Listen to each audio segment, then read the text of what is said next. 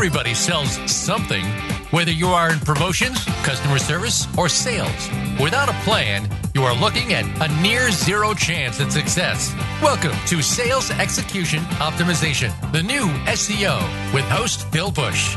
If you're looking to gain or retain your clients, this is one hour you and your business can't afford to miss. Now, here is your host, Phil Bush.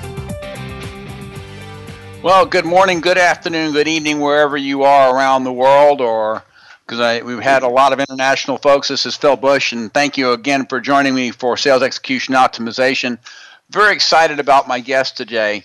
CJ Warstler has been in the sales eh, business for a very uh, good long while and I'm not going to go through everything, but CJ is the founder of an organization called Decision Point Selling, and he's had a tremendous amount of experience in helping organizations improve sales performance in either sales, sales management, or sales process consulting.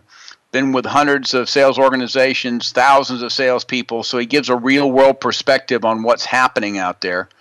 At one point in time, CJ was the director of global sales performance at Compute Ware Corporation. He helped enable account planning disciplines. And having done that myself, CJ, I know how difficult that is, and helped teams identify gaps and develop plans to win deals. He's also spent, spent in previous times spent 14 years at Sales Performance International, where he co-developed several versions of the solution selling sales methodology. So we've got a, a, real master of the craft here with us today. And CJ, welcome to Sales Execution Optimization. So happy to have you on the show today. Thank you very much, Phil. It's my pleasure. Well, you know, CJ, there's so many different areas we can talk about, and it's funny because everyone always wonders how how we fill up an hour, and then in, in about uh, about 15 minutes through, they're wondering why the show's not longer, which is always kind of interesting. But let's talk a little bit about the real world out there, and want to ask all of you before we even start.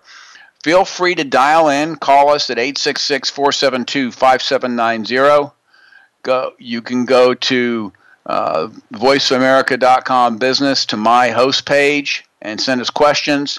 You can tweet them in to at sales thoughts. Uh, and you can always email me at phil at maverin.com. So all kind of ways to get, and we're happy to have your questions on the air if you if you call in to ask a question of CJ or myself. So happy to have you. But CJ, I wanted to first talking about you know we go gone through many rounds of different processes, enablement, etc. But in one of the consistent things I think we all hear out there is, in general, no matter what you sell right now, salespeople in general they're struggling right now. Why is that? Why are they not performing the expectations? Well, Phil, you know the interesting um, the interesting thing about the question is that you know, are they performing to our expectations? And in, in a lot of cases, they're not. But in addition to that, they're not performing to their own expectations, right? So well, salespeople yeah, well said. want to perform, right? They want they want to excel in everything they do. And you know the the the um, sort of the frustrating thing is we train them all the same way, we onboard them the same way, we manage them with the same salespeople, but different people have different results. Yes, you're right, and, and you know, expand on that, CJ, because that's really interesting. Because I used a term that maybe I should maybe I shouldn't have used expectations. I should have clarified it to say our expectations. And you're right. Well said. Yeah. Well, you know, and you know, over the years, Phil, and, and as you mentioned, I've you know I've been working with sales organizations for 20 years, and and um, you know to help them improve the performance of their people. And ultimately, what I've concluded over those years is it comes down to, you know, oftentimes one of seven reasons why people are not performing. Um, and in, in, you know, number one, we may have the wrong people trying to do a job that they're just not capable of doing, right? And we'll expand on each of these as you choose to, but I'll go through the first seven, and, you know, I'll go through the seven, and then we'll talk more about it. Um, so people may have the wrong people, just not capable. Two, systems. You know, system complexity today is you know over the top as it relates to salespeople and the systems that we're asking salespeople to to manage through. And most of the time, they don't understand what's in it for them. Metrics and reporting, number three, is a reason why people may not be performing to expectation. Because in today's world, we have the ability to measure everything, and sometimes we try to do that. Number four, sales tools, right? Salespeople never seem to have the right sales tool that they can find for a specific situation. Um, number five, knowledge, skills, and abilities. Not all the salespeople have the knowledge or the skills or the abilities, and we're not we're not in in many cases reinforcing those things to them consistently over time. Number six, there's often a sales and marketing disconnection within an organization. And marketing is developing content that salespeople simply don't use. AMA can give you all kinds of statistics on the, the percentage of, of marketing assets that go unused by salespeople. And then number seven, certainly not not last but not necessarily least, certainly, is buyer and seller misalignment. Right, sellers are just not selling the way the buyers want to buy. And you know, when you think of all seven of those things, um, it's pretty interesting. And and yeah. but the focus on all that is, you know, any of those areas that are either too complex, too difficult, or we don't have the knowledge for is going to cause someone to underperform. Yeah. Uh, that's a great point, and I think all I, I think I, I think we've all, but especially you and I in our various roles, CJ, have seen all seven of these situations occur. Sometimes a couple in an organization where they've occurred for sure. But one of the things that I, I want to come back to and, and have you talk a little bit about is one of the words that I, I don't hear us use often enough in my in my own personal view is the word simple. We have made right. things very complicated.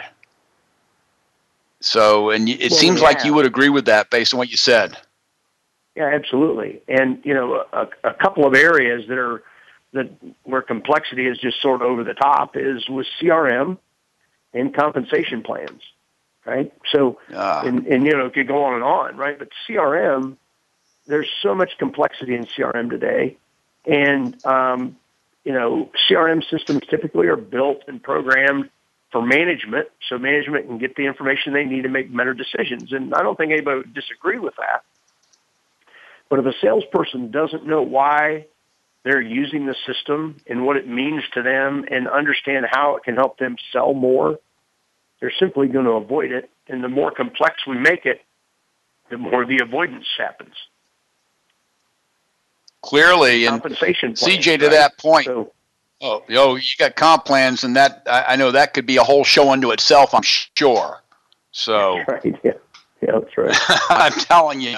I mean, well, they, you're right, but uh, tell me more about the notion of uh, do you see any consistent mistakes being made in the area of compensation, CJ? Well, I think, you know, a couple things, right? One is when comp plans become so complex that salespeople can't simply figure out how much money they're going to make when they sell something, or the comp plan isn't rolled out until because there's so much complexity to it that it takes finance or operations or whoever it is, you know, three months into the fiscal year to get the comp plans out to the team. You know, if you put a combination of those two things together, it's very, very demotivating.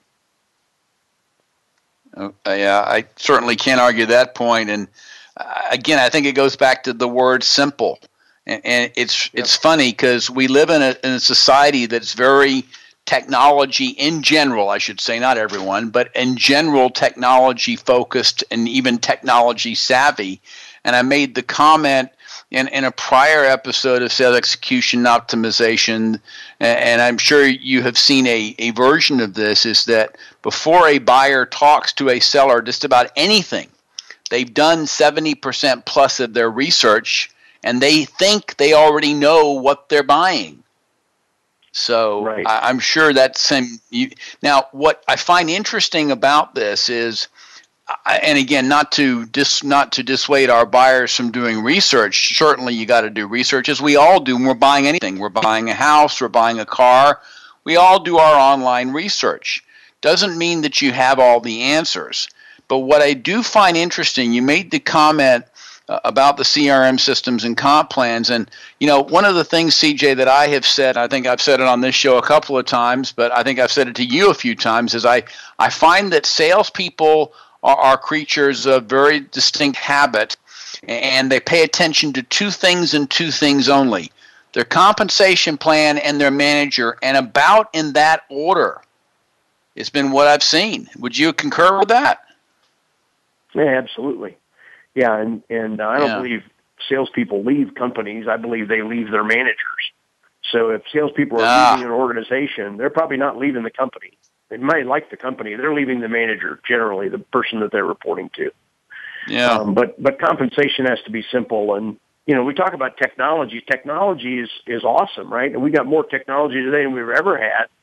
And if you think about it, technology should exist to simplify things that used to be too difficult to manage without technology, right? Right. So, and but yet the technology has advanced to the point where there are so many capabilities now that we're now trying to do 50 things where we used to just try to do two. Now we have technology. We're trying to, you know, multiply all the things that we can actually accomplish and measure, and it becomes overwhelming.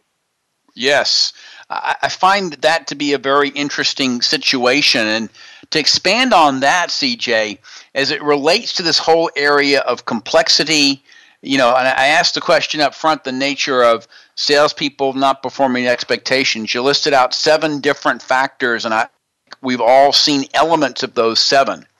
Now, what I do find interesting, though, and I wanted to get your take on this, you know, as a result, you know, is that part of the reason we have such a problem with things like pipeline and forecast?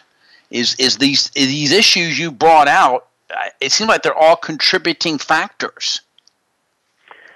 Well, they are. Um, I mean, you know, people, right? I mean, yeah. people are hardwired to to perform in in a certain way, and depending on the role that we're asking them to play, some people are hardwired to perform that role very well, and others are not.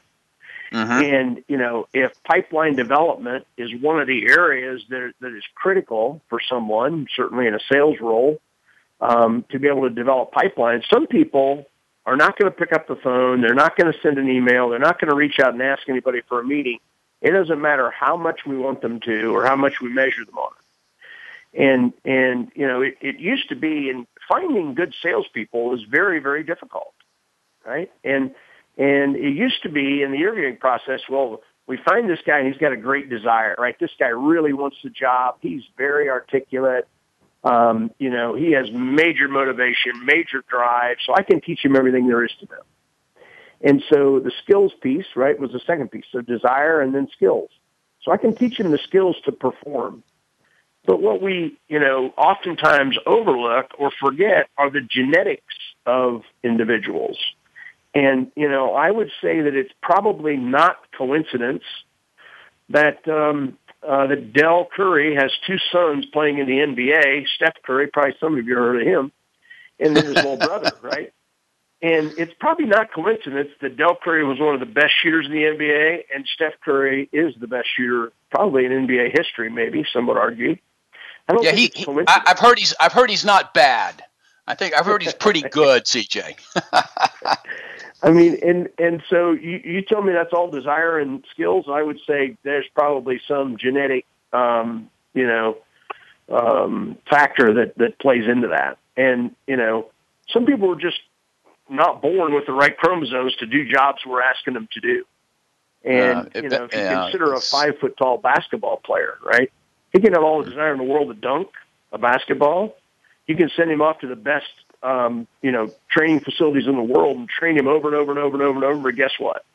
He's not ever going to dunk a basketball because he's just not genetically able to do that. And the same thing occurs with salespeople, right? Some salespeople are aggressive, some are too aggressive, some are not aggressive enough. And depending on the role they're in and the company that they're working for, all you know, there's different factors there that uh, that come into play. So so people, we have to have the right people that can actually do the job that we want them to do. Right? We we also have to make sure that they have the knowledge and skills based upon a really strong um, onboarding program, a really good, strong, consistent training program, and a, a really good, strong reinforcement system to help people to continue to reinforce the company sales philosophy, methodology, process, and then we're going to talk about methodology and process in our next segment. Yeah. So I'll go into more detail on that. But um, you know, it, it's very important that that we're providing people with the tools they need, and you know that sort of leads into the whole sales and marketing disconnect. Um, yeah, you know, I, I certainly concur. you know, yeah. A, a lot of most think marketing is, is sort of where the rubber meets the sky, right? And and uh, marketing people often think salespeople are not smart enough to use what they created. So it's a it's a it's a bit of a double edged sword. And you know, certainly I'm overgeneralizing in in a couple of those areas, but um, you know, it's it's, it's a lose lose proposition. You're absolutely right. I think, and what what I find fascinating about what you're saying, CJ, is you, you know when we look at uh, the any and you're looking at an organization and trying to help them understand uh, where they are today and and sometimes I have found organizations and they don't understand all the things that you have laid out as clearly being issues. And I'm not saying they've got all the issues ordinarily. I'm not saying that at all. But they clearly have got issues. And what is fascinating to me is the number of organizations that you read about them not hitting targets, be they revenue targets, being their being their uh, rev- performance targets, be their profit target, whatever.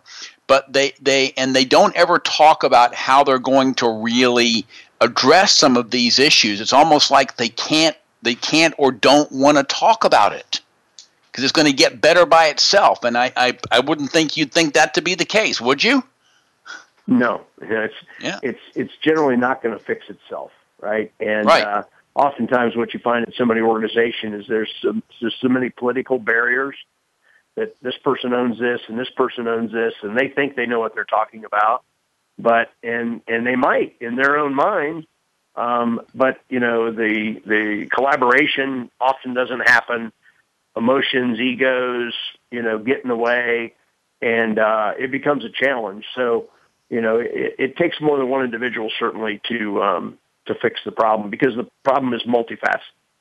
So, as CJ has given us some great insight here, he's talked about the various issues, the wrong people in some cases, the systems complexities, the metrics, the sales tools, the knowledge and skills and abilities sales and marketing having that disconnect and the buyer and seller misalignment, which we're going to talk about more in our next segment. We're going to talk a little more about the notion of sales process, sales methodology. But CJ, great insight. Thanks. And well, folks, we'll be right back after this short break on sales execution optimization, what I call the new SEO. Become our friend on Facebook. Post your thoughts about our shows and network on our timeline. Visit facebook.com forward slash voice America. Mavrin Sales and Marketing is a methodology independent and worldwide resource to help organizations better execute on sales process, sales coaching, sales planning, territory development, partner execution, and related topics. The organization works across all industries. Sales has certain elements that are beyond training and are better addressed by a company like Mavrin, where each situation is unique. Reach out to Mavrin by email at psbmavrin at gmail.com or call 404 840 4927.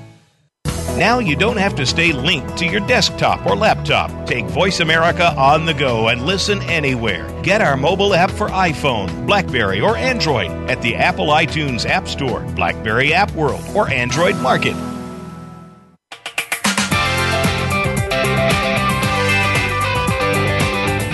Sales Execution Optimization, the new SEO.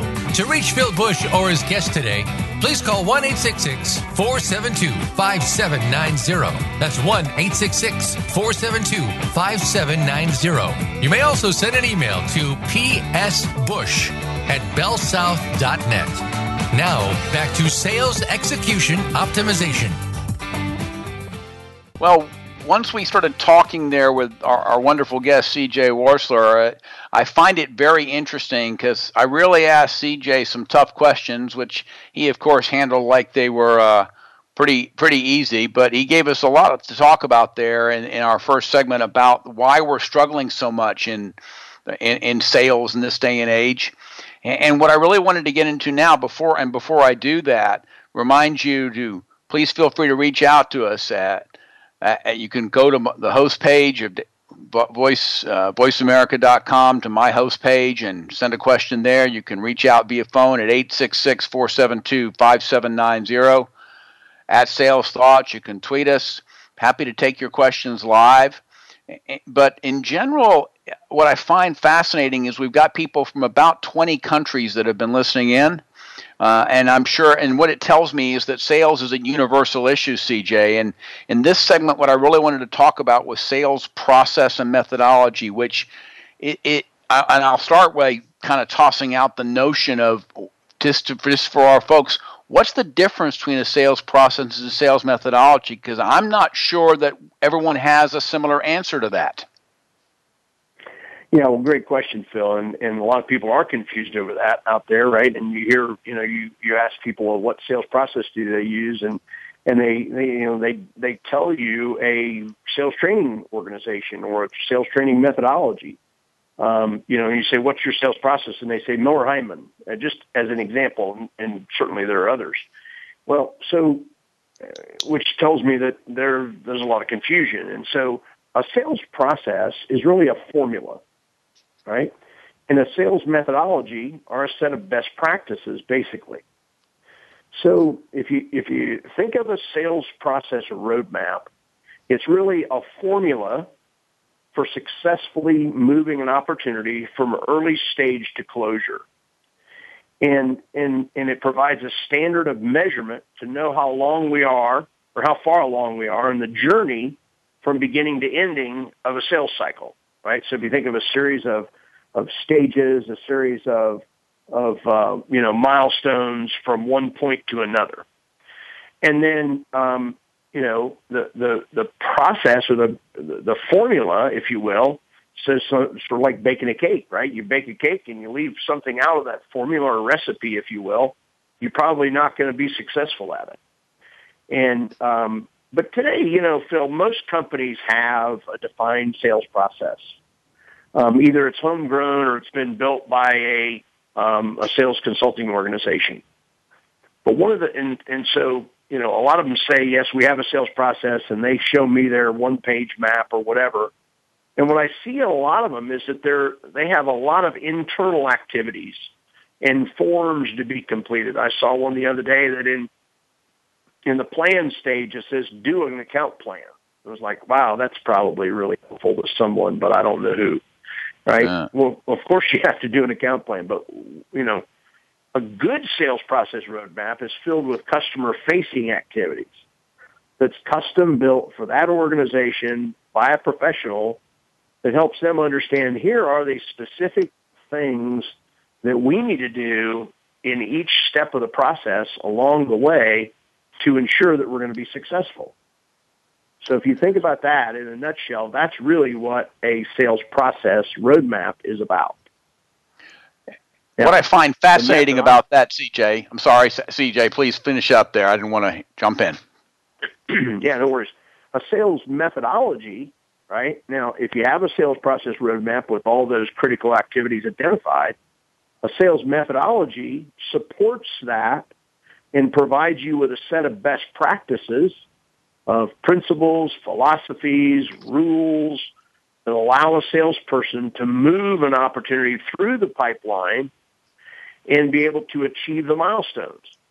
So simply said, the sales process are the milestones. The sales methodology are the underpinnings that give you the ability to execute on those specific activities to move through from beginning to ending, right? of, closure. And so sales process without a methodology doesn't help you understand how to move through it. A methodology without a roadmap provides you with an inability to understand where you are and how far along you are and when is this deal ever going to close, right? And to that point, CJ, it, it takes me back to our in our first discussion. You had mentioned that there was a key issue you know, one of the most important issues, you know, in terms of your seven, your, your what I call your your top seven, buyer and seller misalignment. was one of the things you mentioned, which I found fascinating because it leads us right into this discussion about having a well defined process and a well defined methodology, and for organizations to really understand how the two, for lack of better term, intersect or interconnect, as it were.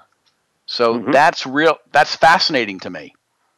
So yeah, well, and you know, and and any good methodology is going to be focused on aligning itself with the way people buy, right? So the idea that um, an organization is going to go out and find a sales methodology in the marketplace that is, you know, and, and buy a bunch of books and tell everybody to read the book and be master salespeople in their specific situation is, you know, it's it's it's not very practical, right? Because there's too much interpretation of, well, how does this fit into my specific world?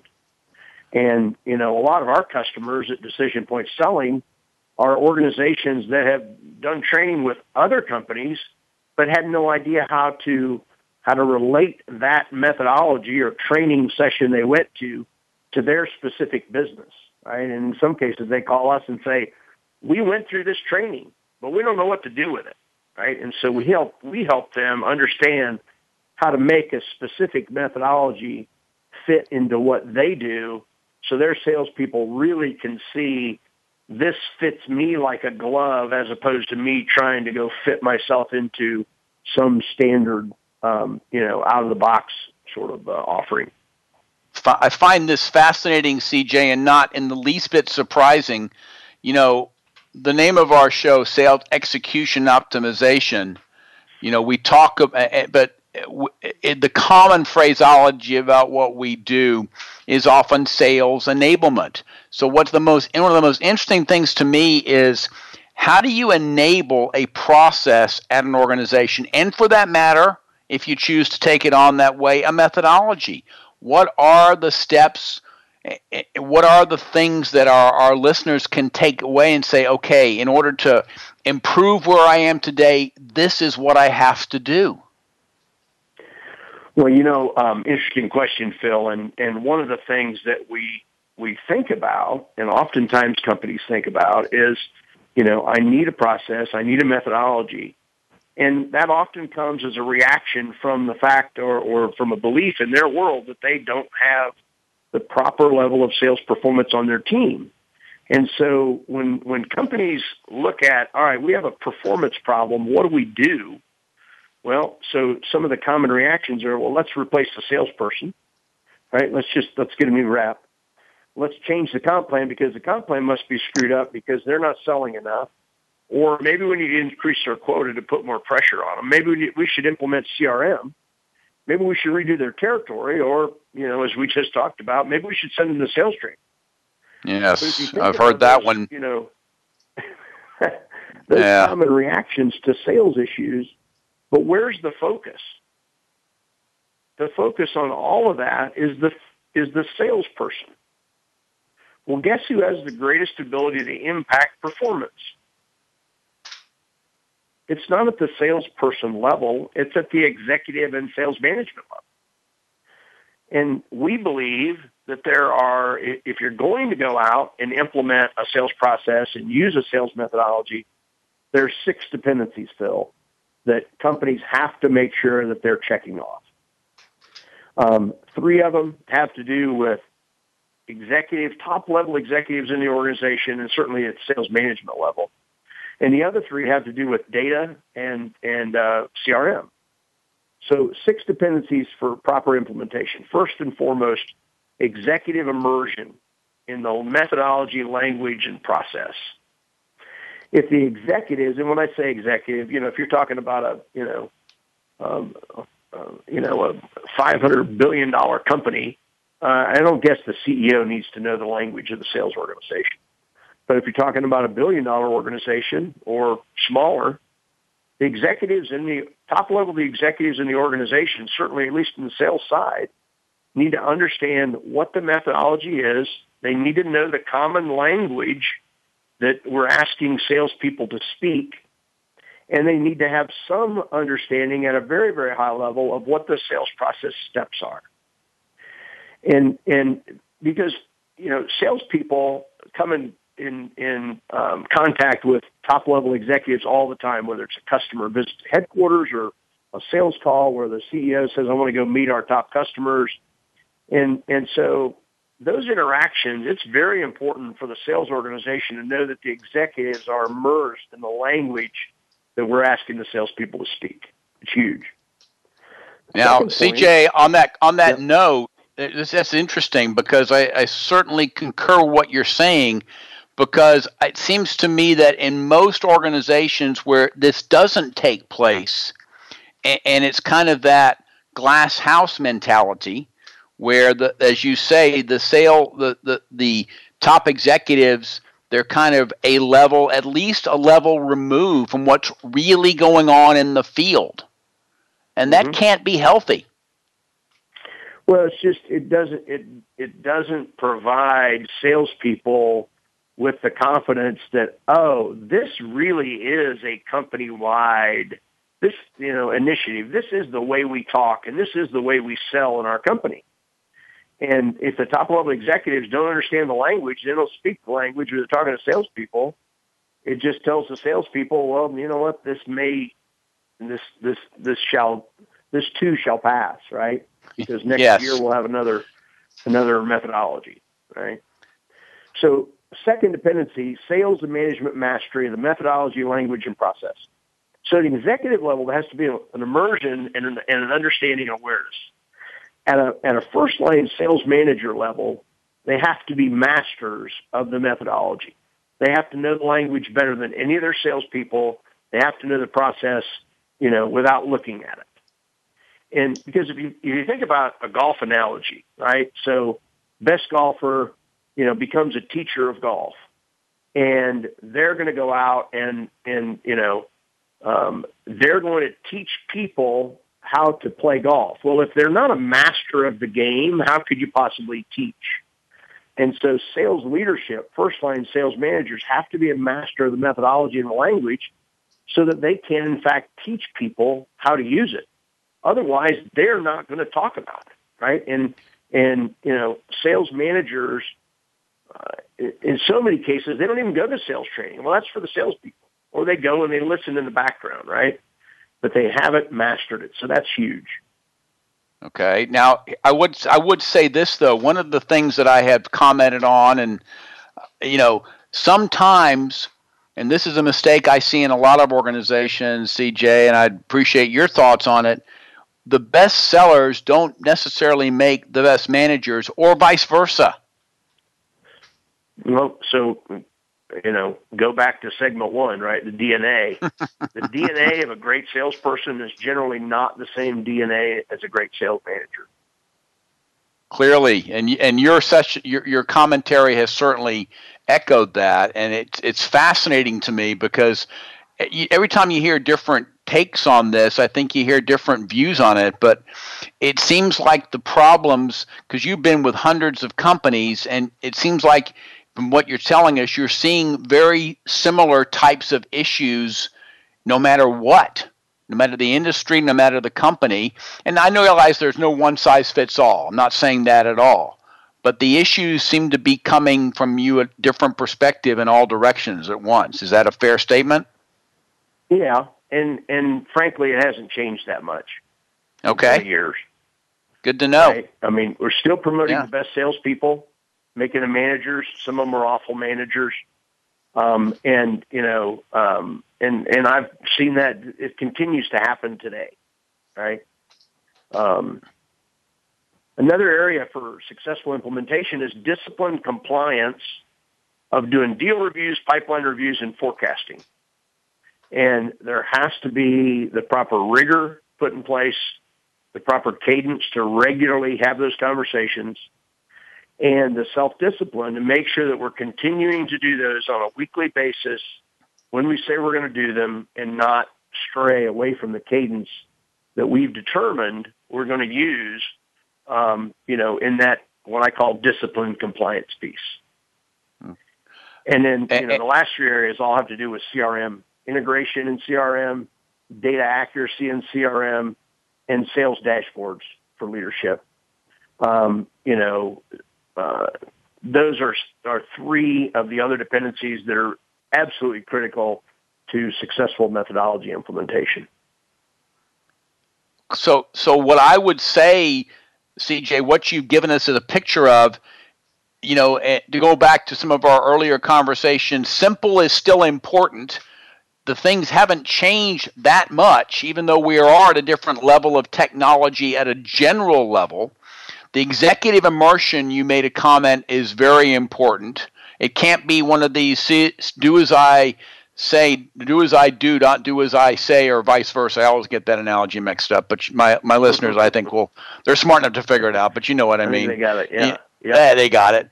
You know, the data and CRM disconnect. But you made a very interesting comment there, and I think it's a great takeaway from this segment for our audience is consistency is critical. Deal reviews, pipeline reviews, forecast reviews, consistency, and not one of the things we see a lot of organizations is kind of the flavor of the week. Like didn't work. This thing we tried last week didn't work, and they want to. We live in the day and age of instantaneous gratification, unfortunately, and I think you've laid out some sales issues here that are not going to be instant gratification solved. You can't do it. It's not possible. Well, you know, maybe we can talk about this a little bit more in our next segment, but yeah. You know, we call that the difference between the fad diet and the lifestyle change. Uh, there we go. And folks, as we wrap up here in this, this segment, I want to leave you with one thought here is you're you're hearing some things that really can change how you go about executing. This is not just about kind of laying out all the problems. CJ is giving you some real concrete things. In our third segment, we're going to hopefully give you some ideas to walk away with. So we'll be right back after this short break. Mavrin Sales and Marketing is a methodology independent and worldwide resource to help organizations better execute on sales process, sales coaching, sales planning, territory development, partner execution, and related topics.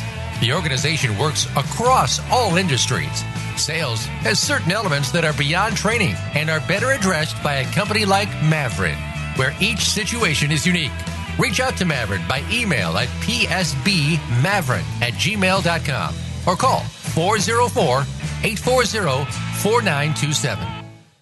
Follow us on Twitter at VoiceAmericaTRN. Get the lowdown on guests, new shows, and your favorites. That's VoiceAmericaTRN.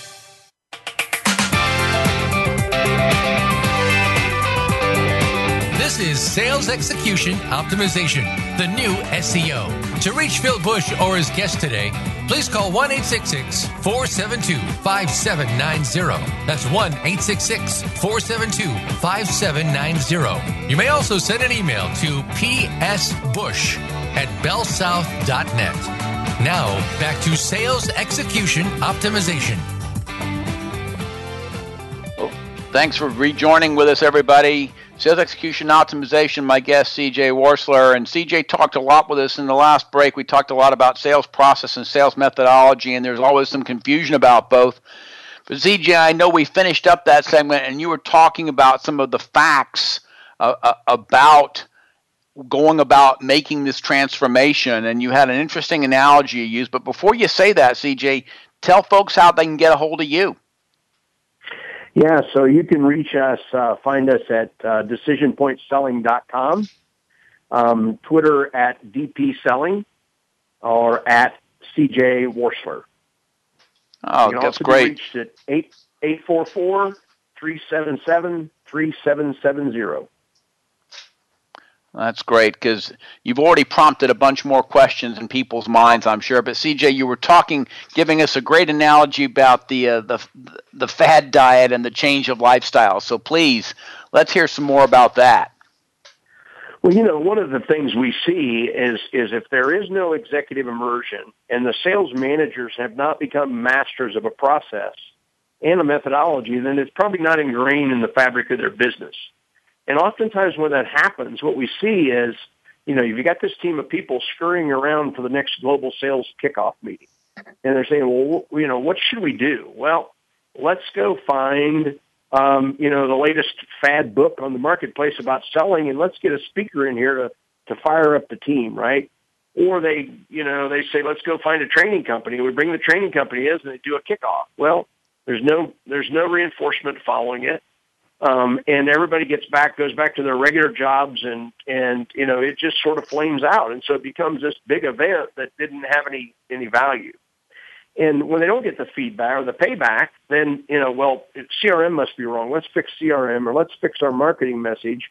Let's get new salespeople. Let's change the managers. Well, by then it's time to put together that core team of, of uh, you know, um, masters to figure out which sales training, um, you know, methodology or event we should bring in next year. And, and we call that the fad diet approach, right? So, I mean, it's not the methodology's fault, right? I mean, you know, there are a lot of methodologies out there that are phenomenal. The key to all of them is are using them and using them consistently. So our approach is not one of a fad diet approach. Ours is much more a change in lifestyle. And because if you if you change your lifestyle, right, and, and everybody knows that analogy, there's a million fad diets. We've all been on fad diets, but the only way to lose weight consistently and be healthy is to change your lifestyle. And so our approach is let's make sure we have the right sales process. It's embedded in the right CRM. We have the right people in, in, in the right roles. We have the right messages developed for them to take out to customers. Now let's train the sales leadership teams. Let's make sure that once we've done that, they are practicing and reinforcing it with them. Let's now develop the right content to train the salespeople. Let's do as much effort in reinforcement of that training as necessary or excuse me, as you know, as, as we did in, in, in the training itself, and continue to reinforce it over and over and over. Because if we do that, now we have a new lifestyle, and we don't need a fad diet. We don't need a kickoff event. And and you know, the amount of money spent on sales kickoffs is astronomical. Huge, the, very huge. The value received is is very minimal. Um, it's so a great comment, CJ. You know, don't don't go on a fad diet. Change the lifestyle. Yeah. Now, you raised some interesting points there, CJ. So we're coming up in that time of year. We're in mid November, and people are, if they're on a calendar year, are beginning to think about that sales kickoff. So, folks, don't try for the quick fix because it's likely not going to work. And as CJ mentioned, you're going to be talking about a lot of money you spent on a kickoff that didn't really change anything. The second thing that CJ has mentioned, and he's mentioned it actually in all three segments in different ways now, is the notion of reinforcement. Just because you go through a training regimen in a classroom or in a session does not mean that it's going to be used unless it is reinforced, it is coached to. That will change things. That's the lifestyle change that CJ talked about. And, and, and finally, so CJ, assuming and that admittedly this is an assumption here that they don't try to do the quick fix what is what are the best best practices and I, I really want to make sure our folks who are listening can take away some things that they can suggest either themselves as a sales manager or to their management if they're sellers. What kind of things can what would you how would you phrase the suggestions? Well so um, you know if you if you're not hitting revenue targets and you believe there's a problem from a sales performance perspective, you really have to bring in an independent third party to dig anywhere in the organization they need to dig and not worry about politics and not worry about, you know, political thinking and people trying to to hide from, you know, lack of performance to really get down and ask the tough questions of everybody in the company to figure out where are the real problems, right? Where do those problems really lie? And it's it's very difficult for someone inside of the organization to do that because either they can't interview this person because they don't report to them, or they can't interview that person because you know they don't know them, or whatever the case might be. Is and you know whether it's me or somebody else, right? I mean, clearly, I don't care who it is. Well, that's a lie. I really want it to be me, Phil. You know that. Mm. But um, point being, go find an independent consultant that knows what they're talking about to come in and really figure out where the problems are and which of those one or more of the seven areas are areas that need to be focused on and improved upon. And then put a game plan together that is not just a quick fix, that it is a a long-term approach and um, and you know and put together a real plan of how you're going to tackle different pieces. Um, and it, but it has to be collaborative with the entire executive team, right? And uh, there has to be executive buy-in and and um, you know Yes. The interesting thing about what you just said, and, and several of our, our prior guests have said it, again, everyone says things a little differently, CJ. So I think your take on it is very good. Is the third party notion here, having that outside perspective, what I like to call those outside eyes, coming mm-hmm. in and looking w- with no preconceived notion, with no preconceived biases. They just want to get it right and you made the right. comment and it seems it seems almost prophetic that you made a comment that had the word politics in it given what we just went through this past week i must say. That was interesting shouldn't we say? But no you, you made a great great comment that the person coming in they're not looking at the political landscape of the organization and frankly they don't care about it. They're trying to get it right. And i think that's the key thing is the outside eyes help get it right and they don't care about the politics. They don't care about offending people. They're there to get it right. And I think again, you made the comment earlier that executive immersion I think is so important to get every this is there can only be one sales process, one methodology and everybody's got to be in from the top down. Everybody right. in. So if yep. not, you're going to have trouble. So folks, listening, take it back if you want to try to make improvements. Um, the best way to do that is to emphasize we've got to get everybody on the same page and we've got to really focus on keeping it simple, but we've got to get everybody from executives on down all in, agreed on what all of our processes and methodologies are going to be. So I think that's a great takeaway for our audience, CJ. So yeah, Phil, thank you, and and I agree. And you know, the other takeaway, I guess that I would that I would leave the the, the folks with is the word change, right? So so are we willing to change what we're doing today? If a problem has been identified, there's so many people in organizations that you know are are fearful of change and that's part of how we're hardwired, right? It goes back to the DNA again, right? Some people are scared to death of change.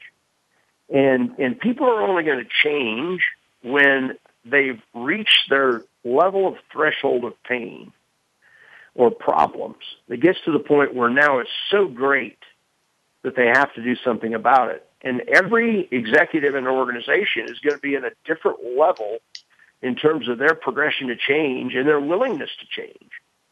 And so if, you know, and, and, you know, there's a difference between being open to change and being committed to change. Um, and if there are problems with sales performance, those are not going to go away by ignoring them. There has to be some sort of event, some sort of activity, and that's going to involve change by a lot of people in the organization. So one of the things we really pushed for early, you know, and it took a long time to figure this out, is is everybody on board with a new way of doing something? Because if you have somebody who's saying they are, but they're sitting in the background and they're, you know, throwing bowling pins out underneath people as they're walking down the hallway, you know, that's going to be an issue. Yes, so I, I concur with that. Huge, huge piece. Yep. Well, and one of my one of our pre- prior guests uh, Mike Bosworth was on a few weeks ago, and he made a comment that I, I, I take with me forward uh, from a long time ago. He made the comment, and I know he still says it today. To your point, CJ, no, no pain, no change. And so, right. as you said, if people don't acknowledge that there is an issue, there's not going to be any change. So you've got to get them to acknowledge there's an issue because that gives us at least a basis for making change. Because if you don't make change, then you're going to be back in the same situation. And I've seen many organizations, I'm sure you have, that wonder why year after year they seem to have the same conversation. They, they seem to always feel that they don't make the progress. Now, they may sell a little bit more, or they may reduce expenses or, or whatever, but they still feel like they're stuck is, is there anything you would give us to our, our audience about how do you get unstuck? Is it is it about getting people to acknowledge the, the notion of pain? Well, everybody has to want to be able to move in the same direction, right? And that's very, very difficult in an organization. The bigger the organization is, the more difficult it is to get everybody rowing in the, you know, in, in, um, you know, with the right rigor and cadence and, and, uh, you know, to get the rhythm of that, um, you know, the boat rowing in the right direction. And synchronization is huge. And it's, uh, it's very, very difficult, but it is possible, right? Clearly because you've done it. I, I, think we've seen organizations where it does work. But it, yep. and the other thing that I've noticed, CJ, is depending on the organization's longevity, the longer and the the more the longer the organization's been around, what I call the legacy organization has a much bigger challenge with change in most cases. Well, and I mean, I think that's probably true, right? It's, I mean, older corporations are like older people. They get set in their ways, and you know, it's, it's just that's the way we've always done it. And so, um, you know, one of the things that we teach salespeople is you have to understand there's a difference between the need to change and the desire to change. And, and, you know, or an appetite for change. Some, and, and, you know, some new people come in organizations, they come in and they're so excited they're going to change everything immediately well, guess what? You know, that's where all the roadblocks go up. And so, clearly, you know, um, if there's no need for change but a huge appetite, those people are going to get their legs cut out from under them pretty quickly. And clearly, so important in you know in selling and in changing in an organization. You have to know who has a need to change and who has an appetite or a desire to change. And you know, if you find someone that has both, then you probably got a change agent inside the organization that can help um, you know drive drive the performance uh, or changes necessary to improve the performance. Fascinating stuff, CJ, and certainly you brought up a lot of key points that I hope we all take away from. Let's summarize. So, what you all heard today was we talked. I initially asked CJ a question about why are we struggling. He talked about the seven issues that of why struggles exist, including having the wrong people, the wrong systems, metrics, sales tools, having knowledge, skills, and abilities aligned, sales and marketing and disconnect, and then the buyer and seller being misaligned. We talked and we talked a little bit about pipeline and forecast, and we expanded on this in segment two, talking a little bit about the nature of the sales process and methodology. And I thought CJ did a great job of kind of giving us why both exist and, and the phraseology is different, but they both have a place in any organization. And we talked a bit about transformation in that the things you have to do to get things going. And it, but it did come back. One of the things you'd mentioned earlier that I think we come back to is executive immersion. And I think that's such a key thing. And then finally, in our last segment, really did a great job, I CJ. I really appreciate it, giving our audience some takeaways about looking at the topic of change and who are the change agents in the organization. They may not be who you think they are. So, folks, this has been another great episode of Sales Execution Optimization. CJ, I want to thank you so much for being with us today. Great job. Thank you. Please reach out to CJ. Reach out to me at Sales Thoughts through my site. We'll be with you next week.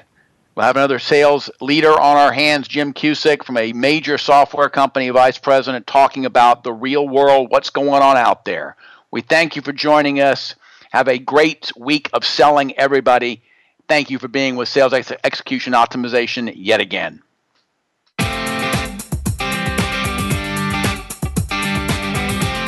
Thank you for listening this week. Sales Execution Optimization, the new SEO, can be heard live every Monday afternoon at 1 p.m. Pacific Time and 4 p.m. Eastern Time on the Voice America Business Channel. Have a successful week.